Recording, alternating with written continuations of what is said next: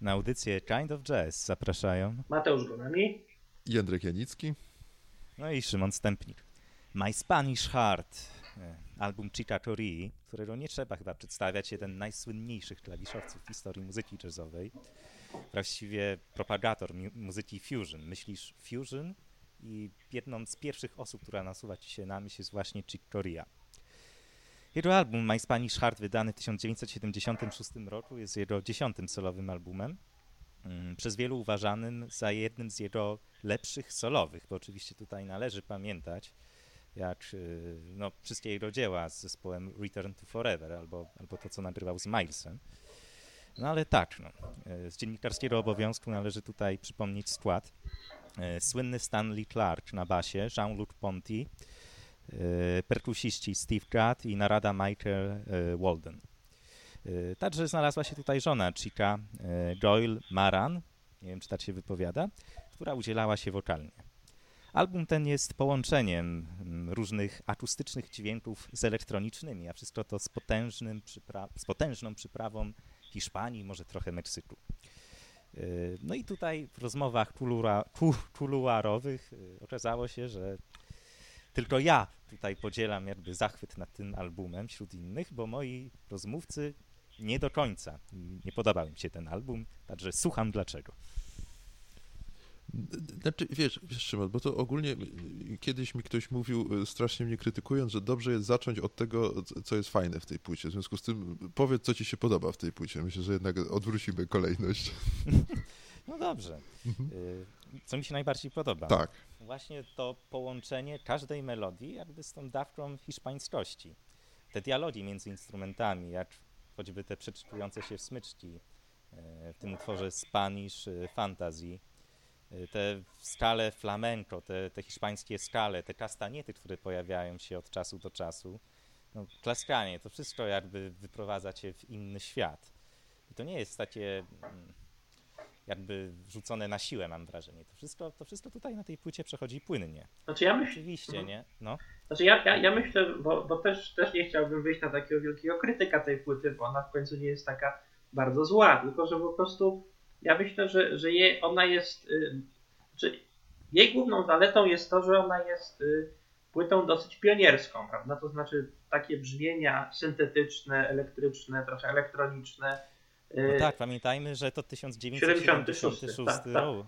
Więc ja, ja, ja nawet ja dobrze, dobrze tej płyty nie znałem w ogóle z Czykiem Koreą mam trochę problem w ogóle jako, jako z muzykiem jazzowym i tak dużo tak dobrze nie znam jego twórczości, więc byłem zaskoczony, że to jest taka wczesna płyta, prawda? Ona jest dosyć, dosyć no, nowoczesna, właściwie bardzo nowoczesna w brzmieniu, prawda? Te, te, te, te brzmienie tych instrumentów elektrycznych jest, y, mnie wskazywało na lata 80., a nie 70., czyli y, no, płyta robi wrażenie, przynajmniej na mnie, płyty o dekadę młodszej, prawda? Więc rzeczywiście, jeżeli chodzi o zastosowanie tej instrumentacji elektrycznej, elektronicznej, to jest bardzo fajna, bardzo nowatorska rzecz. Natomiast y, ona y, jest taka trochę plastikowa, to Jędrek powiedział właśnie przed, y, przed naszą rozmową.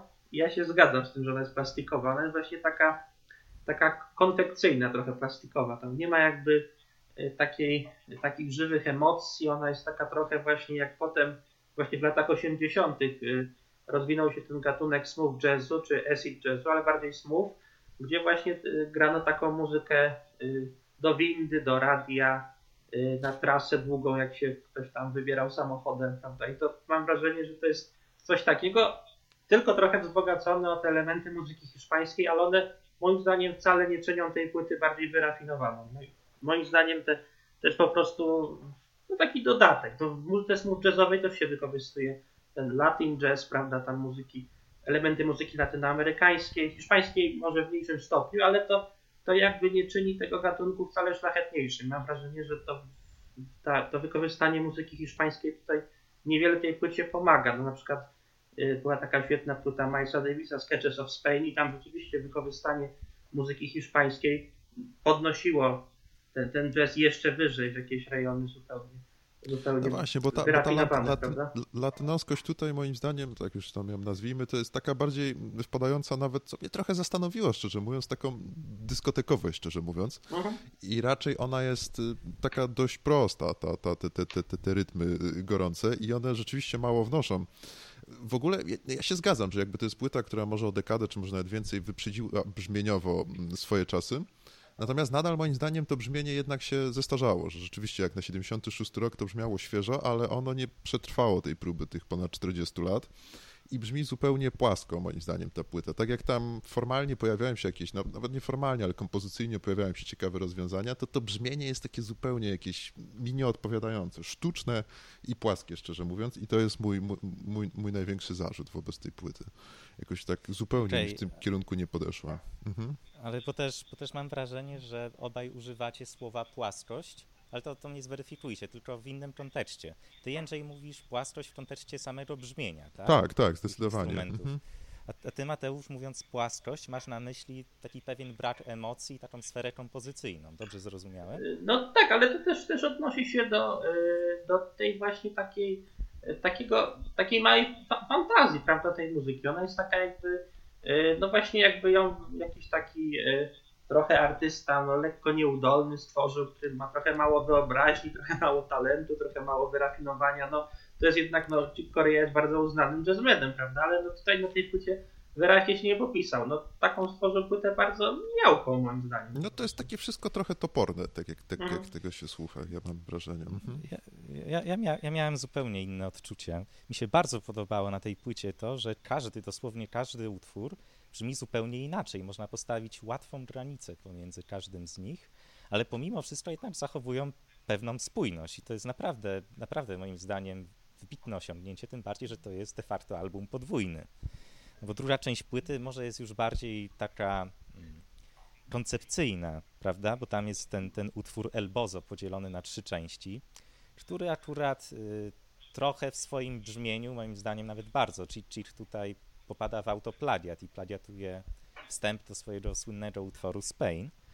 Y, ale potem ta druga część, y, jeszcze zerknę zaraz jak ona się nazywała, ta akustyczna. Y, Dajcie mi chwilę. A. Wrzuciła mi się playlista. A, y, Spanish Fantasy w czterech częściach, ta Mhm. akustyczna. To jest coś niesamowitego. To jest właśnie popis czystych emocji połączonych z wirtuozerią te, te, tego, tego klawiszowca, tego świetnego klawiszowca, którym jest Chick. Znaczy tam ta, ta czwarta część tego Sp- Spanish y, Heart jest, jest niezła. Tam jeszcze takie dwa utwory. Tak, y, tak. Y, Bo to ta czwarta część to jest właśnie ta czteroczęściowa suita Spanish Fantasy, Mhm, mhm. czyli ta czwarta część. No nie? tam, tam jeszcze, jeszcze dwa utwory pamiętam na tej płycie mi się do, dosyć podobały, nie, nie były złe, ale, ale generalnie no to, to nie jest coś, co y, przykuwa uwagę, prawda? No przynajmniej moją, że to po prostu no mogę, mogę tego posłuchać, mogę nie słuchać, to jakby trochę na jedno wychodzi dla mnie. No, wiecie, tu się dużo dzieje, ja się zgadzam, tu sporo jest takich pomysłów kompozycyjnych, natomiast one są takie nawet czasami dla mnie mm, jakby przaśne, szczerze mówiąc, trochę jak na jakimś festynie się, się czułem w niektórych fragmentach słuchając, to jest lekkim takim tak. nawet zażenowaniem i takim poczuciem, jak to się ładnie mówi, cringe'u do niektórych tych, tych struktur podchodziłem, bo tak byłem zaskoczony, że jednak, co by nie mówić, jazzman pełną gębą, coś takiego sobie pozwala i że to jeszcze, jeszcze została chyba jako dobrze oceniona, tak, Szymon Płyta, bo to chyba jest jakaś taka, Tak, no tak. właśnie, właśnie. Tak, bardzo tak, dobrze tak, no właśnie, oceniane. bardzo dobrze. Ja też na to zwróciłem uwagę, że to jest, to jest no, dla mnie zadziwiające, że no w sobie no taki, taki no trochę nie, nieudany, no, nie, no mówiąc wprost, nieudolny, nieudolny ek, eksperyment, czy Ja mam- nieudolna płyta po prostu tak została Ja- przyjęta przez krytykę ciepło. Ja mam wrażenie, że ta nieudolność, o której mówicie, ta pewna miałkość, była trochę zamierzona, bo też wystarczy spojrzeć na tytuły co niektórych utworów. El Bozo to po hiszpańsku y, idiota, a nawet tutaj w pewnym tłumaczeniu taniec idioty. No tak jakby chciał nam coś powiedzieć. Armando z Rumba, słynny utwór, który stał się klasykiem jazzowym, też wykonywany przez wielu jako pe- pewien, pewien taki temat, jako pewien taki klasyk. Standard, tak. Napisana na cześć, na cześć niedawno zmarłego ojca, nie? Mhm. A jednocześnie tak wesoła i zabawna.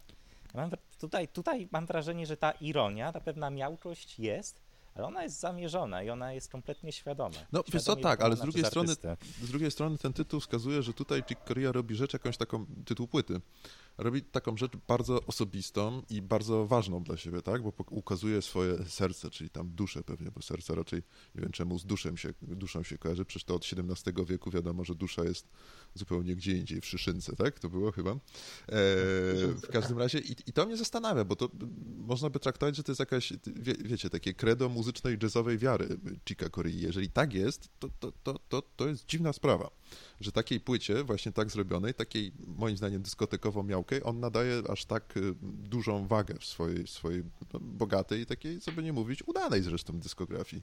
Więc ten tytuł też tak trochę dodaje takiego poziomu mm, tandetności nawet, mam wrażenie, całej płycie. Nawet spójrzcie na samą okładkę tej płyty. No, przybra- przebrany za Torreadora. To jest dziwna płyta i to mnie w niej ujmuje, bo ona jest sprzeczna. Sprze- sprzeczna właściwie w każdym aspekcie, a jednocześnie spójna, zachowująca pewną koncepcję. To mi się podoba. Mhm. Niej, że no, no tak, jak, tak jak tutaj mówię, nie? że Znaczy on, on na wydaje przykład- się, wydaje się na pierwszy rzut oka rzeczywiście taka miałka, ale do te struktury, które wy oceniacie jako takie proste, no dla mnie, dla mnie są zadziwiające, zastanawiające i przełamujące jakiekolwiek schematy. Znaczy on, Także on, no, on, to grał mi się w tej płycie podoba. on grał trochę podobne, podobne rzeczy, właśnie takie elektryczne, elektroniczne. e, Wcześniej e, z Return to Forever, prawda? I, i tam, tam to brzmiało o wiele lepiej, bo ta płyta jest takim trochę e, takim trochę nawiązaniem do, do tej twórczości Return to Forever, bo on chyba ta płyta, ta, ta grupa się chyba rozpadła nie, niedługo przed wydaniem tej, tej płyty, tak mi się wydaje przynajmniej. I, Mhm. I to jakby no jest takie wyraźne nawiązanie do tego elektrycznego okresu.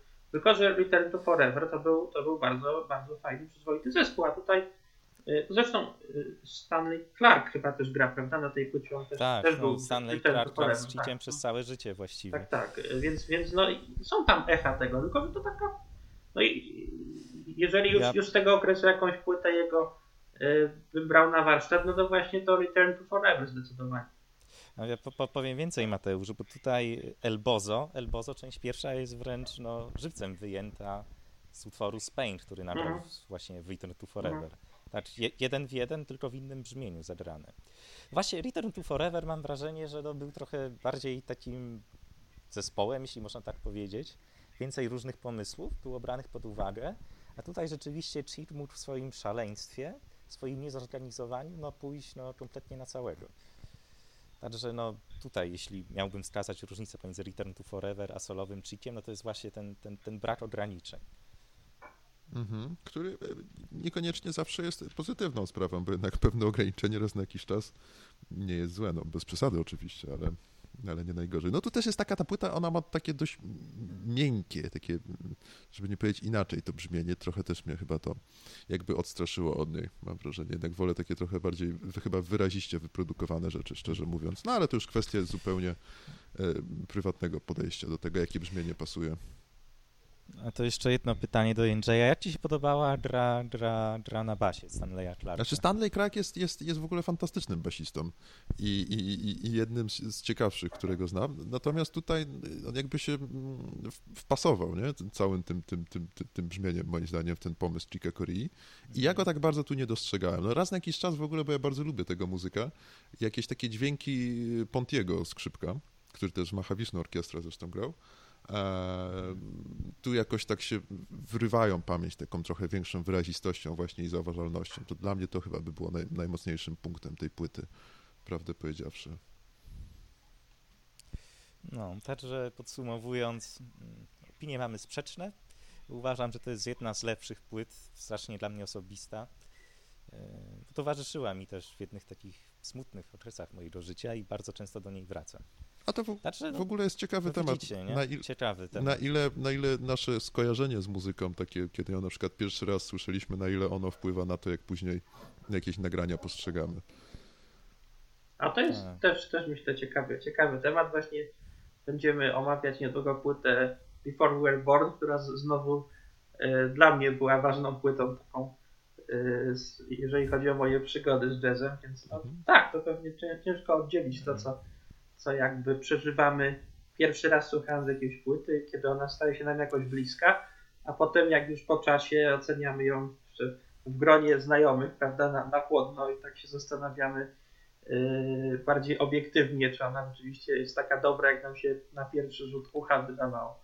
Ale to wiesz co, chyba nawet jak już ją później staramy się na chłodno ocenić, to w jakiś sposób to nasze pierwsze wrażenie, taki zachwyt nad nią na przykład, to, No. to jednak rzutuje na to. Jakiś sentyment powstaje i Mhm, zawsze będziemy chyba pozytywnie oceniać mimo Pewnie wszystko. tak, pewnie Tak. tak. Mhm. Znaczy, tutaj ja wyjdę teraz ze swoją teorią, że, że oceniając, słuchając każdej płyty, podążamy zawsze za jakimś kontekstem. Czy to jest kontekst dotyczący naszych osobistych przeżyć, tego, kto nam ją polecił, czy, czy jakiś inny. No to jest to. Moim zdaniem, no, Mhm. no to jest kwestia dyskusyjna, prawda? Ale moim zdaniem trudno właśnie tak oceniać na sucho jakąś płytę. No to jest teoria, z, Zawsze coś, z tyłu z stoi. którą ja, jak wiesz, się mocno nie zgadzam, bo mój ulubiony sposób y, chodzenia na przykład na koncerty czy słuchania płyt to jest po prostu włączenie płyty przypadkowej na Spotify'u, nie czytanie o zespole, nie czytanie, wiesz, w ogóle nazw utworów i, i, i słuchanie muzyki po prostu jakiejś losowej i, i wtedy tak, tak, najbardziej lubię taki odbiór, ale no to, to, to rzeczywiście, to można się spierać, które z tych sposobów postrzegania muzyki jest jakby bardziej wartościowe. Chyba oba są wartościowe, tylko co innego akcentują. To prawda. Tak, No dobra. To tyle na tą płytę. Coś macie jeszcze do, do, do dodania? Znaczy, y, jednak polecamy posłuchać, żeby się przekonać, czy, czy, czy tutaj moja i Mateusza krytyka, czy raczej pochwały Szymona są, są na miejscu bardziej. Pewnie trzeba się prze- jak przekonać, najbardziej. tak. Właśnie Mhm. też, też celem tych naszych audycji jest to, żeby, żeby słuchacze e, włączyli, odpalili sobie te, te płytki, wyrobili sobie własne zdanie i skonfrontowali ewentualnie z naszymi skromnymi opiniami. Tak, i na przykład, żeby sobie później powiedzieli, o ten Janicki jak zwykle gada głupoty na przykład, więc to, to byśmy chcieli, to byśmy chcieli osiągnąć. Szymon, to co? Kończymy. Kończymy. Do usłyszenia, kochani. Trzymajcie się ciepło. Dziękujemy bardzo. Dziękujemy.